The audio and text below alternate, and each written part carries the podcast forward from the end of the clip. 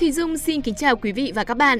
Quý vị và các bạn đang lắng nghe ngày này năm ấy, số phát sóng thứ 7 ngày 12 tháng 2. Lời đầu tiên, Thùy Dung chúc quý vị và các bạn sẽ có một cuối tuần thật sự thư giãn. Đồng thời, chúc cho các bạn có sinh nhật trong hôm nay sẽ đón tuổi mới với ngập tràn yêu thương. Giữa rất nhiều những hình thức giải trí khác nhau, thì Dung thật sự rất vui khi các bạn đã lựa chọn lắng nghe chương trình này. Ban biên tập chương trình luôn tin rằng những thông tin mà chúng tôi mang lại nhất định sẽ có tác động tích cực đến quý vị và các bạn theo một cách nào đó.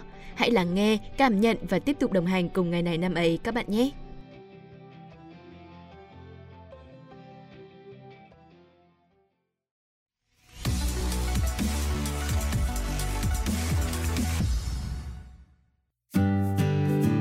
Mở đầu chương trình hôm nay, chúng tôi sẽ giới thiệu đến các bạn một câu nói nổi tiếng của nhân vật lịch sử liên quan đến ngày hôm nay trong quá khứ.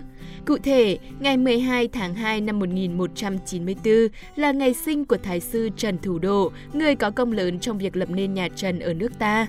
Sử sách ghi lại rằng vào tháng 12 năm Đinh Tỵ, tức tháng 1 năm 1258, cuộc kháng chiến chống quân Nguyên Mông lần thứ nhất đang diễn ra.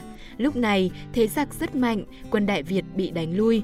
Khi đó, vua Trần Thái Tông đã tới hỏi Trần Thủ Độ.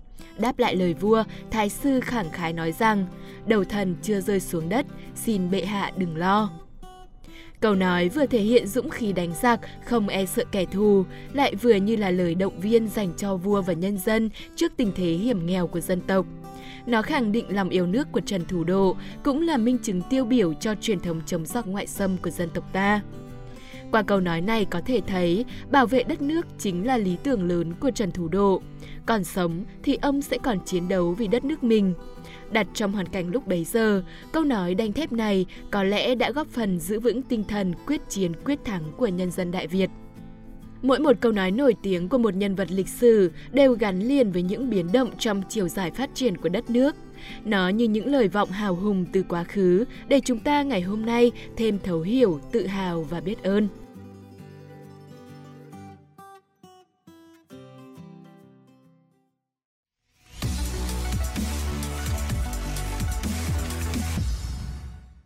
Bây giờ sẽ là thời lượng dành cho phần nội dung chính của chương trình hôm nay. Ngày 12 tháng 2 của những năm về trước, gắn liền với nhân vật hay sự kiện tiêu biểu nào, chúng ta sẽ cùng nhau tìm hiểu nhé.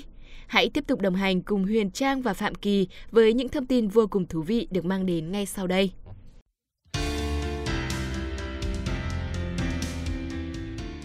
Huyền Trang và Phạm Kỳ xin được gửi lời chào đến tất cả quý vị và các bạn đang lắng nghe ngày này năm ấy. Đừng quên bấm theo dõi kênh để không bỏ qua bất cứ câu chuyện thú vị về bất cứ nhân vật nổi tiếng nào nhé. Vâng, một ngày mới lại bắt đầu và gắn liền với ngày mới đó lại là rất nhiều những câu chuyện đã từ xưa nhưng không bao giờ cũ. Nhắc lại về lịch sử, ta sẽ có thêm nhiều kiến thức về hành trình phát triển của đất nước, tìm hiểu về cuộc đời của những vĩ nhân, ta sẽ có thêm những bài học cuộc sống quý giá. Thời gian trôi qua, nhưng giá trị của những gì đã qua đó sẽ vẫn luôn ở lại mãi mãi. Chỉ có tìm hiểu ta mới thấy những giá trị đó quý báu đến thế nào. Và ngay bây giờ, những câu chuyện của ngày hôm nay sẽ được kể. Và câu chuyện đó là câu chuyện về những nhân vật nào? Xin mời quý vị và các bạn cùng theo dõi.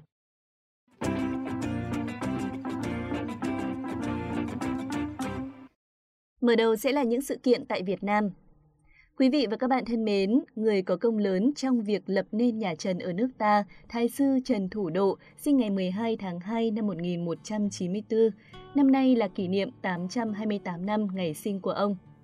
Trần Thủ Độ sinh trưởng trong một gia đình làm nghề chài lưới ở làng Lưu Xá, huyện Ngự Thiên, Lộ Long Hưng, nay là xã Canh Tân, huyện Hưng Hà, tỉnh Thái Bình. Năm 20 tuổi, ông gia nhập Hương binh, 21 tuổi, được giao chỉ huy một đội thủy binh dưới chướng người anh họ là Trần Tự Khánh. Bằng tài năng ý chí của mình, ông đã được nhà Lý rất trọng dụng. Vào cuối thời Lý, khi Lý Chiêu Hoàng lên ngôi, Điện tiền chỉ huy sứ Trần Thủ Độ coi giữ mọi việc quân sự trong và ngoài thành. Trong một lần Trần Cảnh vào cung chơi, Lý Chiêu Hoàng đem lòng yêu mến. Trần Thủ Độ hay tin đã sắp xếp cho cháu trai là Trần Cảnh lấy nữ vương Lý Chiêu Hoàng. Dưới sự điều phối của Trần Thủ Độ, năm 1225, Chiêu Hoàng nhường ngôi cho chồng. Giang Sơn Đại Việt từ đó về tay của họ Trần với vị vua đầu tiên là Trần Thái Tông, tức Trần Cảnh. Sau khi nhà Trần thành lập, Trần Thủ Độ được vua phong làm quốc thượng phụ rồi thái sư. Bằng tài năng, uy tín của mình, ông đã củng cố nước Việt Nam vững mạnh cả về chính trị, kinh tế và quân sự. Ông cũng là người có công lớn trong cuộc kháng chiến chống quân Nguyên Mông lần thứ nhất, tháng 12 năm Đinh Tị tức là vào tháng 1 năm 1258. Lúc đó thế giặc rất mạnh, quân Đại Việt bị đánh lui. Khi đó vua đã tới hỏi Thái sư Trần Thủ Độ và ông trả lời Đầu thần chưa rơi xuống đất, xin bệ hạ đừng lo. Câu trả lời đanh thép ấy của ông đã giữ vững được tinh thần dám đánh và quyết thắng của quân dân Đại Việt. Theo chiều dài lịch sử dân tộc, câu nói đó vẫn được người đời ca tụng. Đại Việt Sử Ký Toàn Thư đã chép lại. Thủ độ tuy không có học vấn nhưng tài lược hơn người, làm quan triều lý được mọi người suy tôn. Thái tôn lấy được thiên hạ đều là mưu sức của Trần Thủ Độ cả, cho nên nhà nước phải nhờ cậy. Có một lần, có người vào gặp Trần Thái Tông khóc mà nói rằng bệ hạ còn thơ ấu mà thủ độ quyền át cả vua, xã tắc rồi sẽ ra sao. Vua lập tức đến gặp Trần Thủ Độ, mang cả người hạc tội theo. Tuy nhiên thật bất ngờ, Trần Thủ Độ đem tiền lụa thưởng cho kẻ dám hạc tội ông và công nhận người này nói đúng. Điều này cho thấy Trần Thủ Độ là người xử việc phân minh. Một chuyện khác, vợ của Trần Thủ Độ là Linh Tử Quốc Mẫu khi đi qua chỗ thềm cấm bị người quân hiệu ngăn cản không cho đi. Quốc Mẫu về khóc và mách với Trần Thủ Độ. Vị thái sư cho người bắt người quân hiệu đến và khen Ngươi ở chức thấp mà biết giữ phép như thế, ta còn trách gì nữa, và lấy vàng lụa thưởng cho về. Năm 1264, Thái sư Trần Thủ Độ qua đời, thọ 71 tuổi. Ông được Trần Thái Tông truy phong thụy hiệu là Thượng phụ Thái sư Trung Vũ Đại Vương.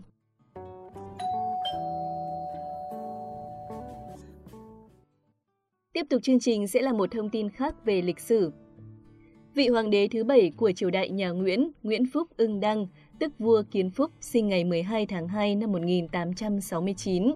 Ông có tên Húy là Nguyễn Phúc Ưng Đăng, là con thứ ba của Kiên Thái Vương Nguyễn Phúc Hồng Cai và bà Bùi Thị Thanh. Vua Tự Đức bị bệnh đầu mùa không có con nhưng lại có tới ba người con nuôi. Ưng Chân, tức vua Dục Đức, Ưng Đường, tức vua Đồng Khánh và Ưng Đăng, tức vua Kiến Phúc. Khi vua Tự Đức mất, hoàng tử Ưng Chân lên ngôi vua lấy hiệu là Dục Đức. Tuy nhiên, vua Dục Đức chỉ ở ngôi được 3 ngày thì bị các quan phụ tránh đại thần Nguyễn Văn Tường, Tôn Thất Thuyết phế chuất. Em trai của tự Đức là vua Hồng Giật được lên ngôi, tức là vua Hiệp Hòa. Ngày 29 tháng 11 năm đó, vua Hiệp Hòa âm mưu giết các quan phụ tránh đại thần thất bại và sau đó bị họ xử tử. Ngay trong đêm 29 tháng 10 năm 1883, Nguyễn Văn Tường và Tôn Thất Thuyết đã đón ưng đăng về để lập làm vua. Ngày 3 tháng 11 năm 1883, ưng đăng chính thức được đưa lên ngôi, lấy niên hiệu là Kiến Phúc. Khi ấy, ông mới 14 tuổi, nhưng 8 tháng sau thì đột ngột băng hà, khiến người đương thời rất hoài nghi, đặt nhiều nghi vấn. Lúc mất, Kiến Phúc chưa nạp phi, không có con cái. Sau khi mất, bảy vị vua được đưa vào thờ trong thế miếu và có miếu hiệu là Giản Tông Nghị Hoàng đế. Thụy hiệu là Thiệu Đức Chi Hiếu Uyên Duệ Nghị Hoàng đế. Lăng của Kiến Phúc, hiệu Bối Lăng, ở phía trái Khiêm Lăng, tại làng Dương Xuân Thượng, huyện Hương Thủy, tỉnh Thừa Thiên.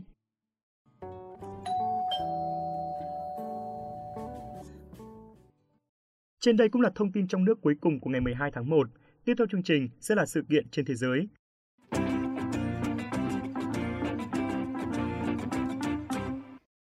Quý vị và các bạn thân mến, một trong những nhà bác học vĩ đại nhất thế giới, Charles Darwin, sinh ngày 12 tháng 2 năm 1809. Năm nay là kỷ niệm 213 năm ngày sinh của ông. Ông là người đã phát hiện và chứng minh rằng mọi loài đều tiến hóa theo thời gian từ những tổ tiên chung qua quá trình chọn lọc tự nhiên. Charles Darwin sinh ra trong gia đình có truyền thống học hành. Tuy nhiên từ nhỏ, niềm say mê của cậu bé không phải những bài giảng ở trường học của thầy cô mà là thế giới thiên nhiên xung quanh. Ở trường, kết quả học tập của Darwin không xuất sắc. Ông thường mơ ước được đến những vùng đất xa xôi để nghiên cứu thêm về thiên nhiên, cuộc sống. Sau khi tốt nghiệp đại học, Darwin lên tàu Beagle, chiến hạm của Hải quân Hoàng gia Anh, bắt đầu chuyến thám hiểm vòng quanh thế giới đầu tiên. 5 năm trên chuyến tàu, ông đã khảo sát và phát hiện nhiều điều mới lạ. Qua nghiên cứu và so sánh, Darwin rút ra kết luận rằng tất cả loài sinh vật, kể cả con người, đều nằm trong vòng chọn lọc tự nhiên. Trở về sau những chuyến đi này, Darwin tập hợp những ghi chép của mình theo cách có hệ thống. Đây chính là bản thảo cuốn sách Nguồn gốc của các loài. Cuốn sách Nguồn gốc của các loài của ông nói rằng tiến hóa qua các thế hệ là do biến dị và điều này cung cấp lời giải thích cho khoa học, cho sự đa dạng trong tự nhiên.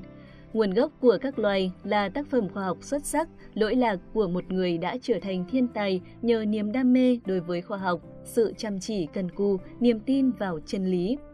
Năm 1882, Charles Darwin mất tại nhà riêng ở Anh. Ông là một trong năm người không thuộc Hoàng gia Anh của thế kỷ 19 được cử hành quốc tang và được chôn ở tu viện Westminster, nơi chỉ dành để làm lễ đăng quang của vua và chôn cất những người trong hoàng tộc Anh. Về câu chuyện hôn nhân của Charles Darwin cũng khiến cho hậu thế rất tò mò. Ông đã quyết định lấy cô em họ của mình. Hai người có với nhau 10 mặt con và vài người đã bị mắc những căn bệnh xuất phát từ hôn nhân cận huyết. Đặt trong bối cảnh lịch sử và xã hội ngày nay thì chuyện hôn nhân của Charles Darwin là điều cấm kỵ, nhưng ở thời đại của ông thì đó lại là một chuyện hết sức bình thường. Cuộc hôn nhân của họ mở rộng tiền tài và sức ảnh hưởng. Tuy nhiên, họ đã yêu thương nhau trọn kiếp và sống bên nhau đến ngày Darwin tạ thế. Họ có 10 người con, nhưng không phải ai cũng sống được đến tuổi trưởng thành vì mắc phải những căn bệnh khác nhau. Đến đây thì thời lượng của ngày này năm ấy hôm nay đã hết. Xin cảm ơn quý vị và các bạn đã chú ý lắng nghe. Xin chào và hẹn gặp lại.